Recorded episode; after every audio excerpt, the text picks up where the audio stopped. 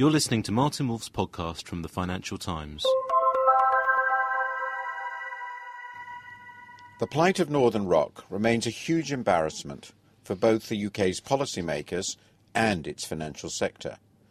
The authorities confronted a bank run only to end up guaranteeing the bank's deposits and funding at least £20 billion of its liabilities so far.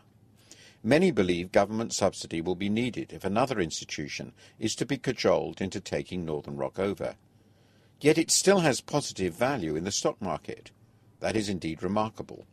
So who is to blame for the debacle, and what lessons should the UK learn from it? Let us call a spade a spade. The blame for the vulnerability of Northern Rock lies overwhelmingly with its management, which do not seek to insure their institution against disruption to its funding. The fact that it is the only significant UK bank whose financing imploded during the crisis demonstrates that its problems were specific and homegrown not generic, and so the fault of others. How far are the authorities also to blame? Most critics believe the regulator, the Financial Services Authority, shoulders a good part of it. That is understandable, given the scale of the debacle. Yet what is not clear, at least to me, is what it should have done. Should it have compelled the bank to insure itself against the risk of a disruption to its liquidity? How far do we want regulators to micromanage institutions anyway? Would it not be better to let mismanaged institutions go under while protecting small depositors effectively? Answer, yes it would. Many also argue that the Bank of England was at fault. It should, it is suggested, have provided liquidity to the market more generously, against wider collateral, and earlier. Mervyn King, governor of the bank, answered this broad criticism in his interview with Robert Peston, business editor of the BBC, on November, on November the 6th.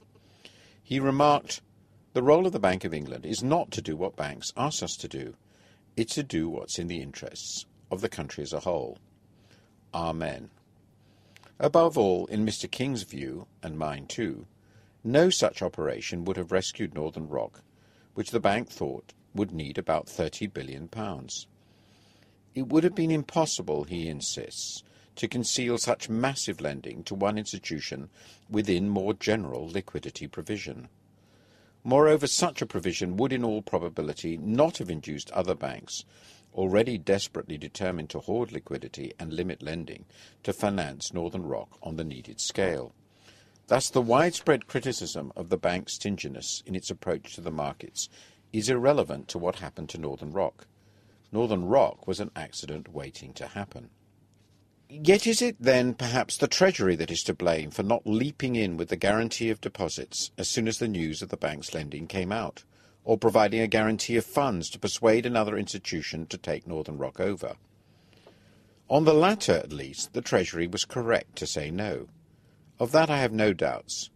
Mr. King made it clear that he thought the Treasury was right not to lend £30 billion to another bank at bank rate, that is, at a subsidised rate, to fund a takeover of Northern Rock. That is not what governments should do. If we know anything about public involvement in business, we know that. It is scandalous that anybody in the City of London should think otherwise. In hindsight, however, it would have made sense for the government to guarantee deposits as soon as the crisis became public on Friday, September the 14th. If Northern Rock had been taken under public control at the same time, the bank lending would have been unnecessary. Shareholders would have been wiped out, as was appropriate for an institution needing such a public rescue. The business would then have been sold off, in whole or in part, with any losses imposed on unsecured creditors, including the government. For this to have happened swiftly, however, there would have had to be different institutional arrangements. As almost everybody agrees, the UK needs a system of deposit insurance and bankruptcy for financial institutions similar to that of the US. Then small depositors would get their money at once, and the institution would be taken over as soon as it needed such a rescue. Such a change in the institutional framework is crucial. In this I agree with Willem Buiter in his comment on the FT's Economists Forum. But I am less persuaded that the transfer of responsibility for bank regulation to the Bank of England, or of lender of last resort responsibility to the FSA, would improve things. While coordination is tr- indeed tricky in the present framework, there is a huge risk of capture once regulators also have the ability to lend to those they supervise. I also remain sceptical of Professor Buiter's proposed extension of the bank's role to becoming a true market maker of last resort. In any case, that would not have saved Northern Rock. The big lesson, happily, is that the huge errors seem to have been made by one institution. The urge to discover a public sector scapegoat for these private sector mistakes should stop. What is now needed is better and more effective deposit insurance and bankruptcy provisions. If these had existed, Northern Rock would now be in some form of public administration, and that is exactly where it should be today. Thank you for listening.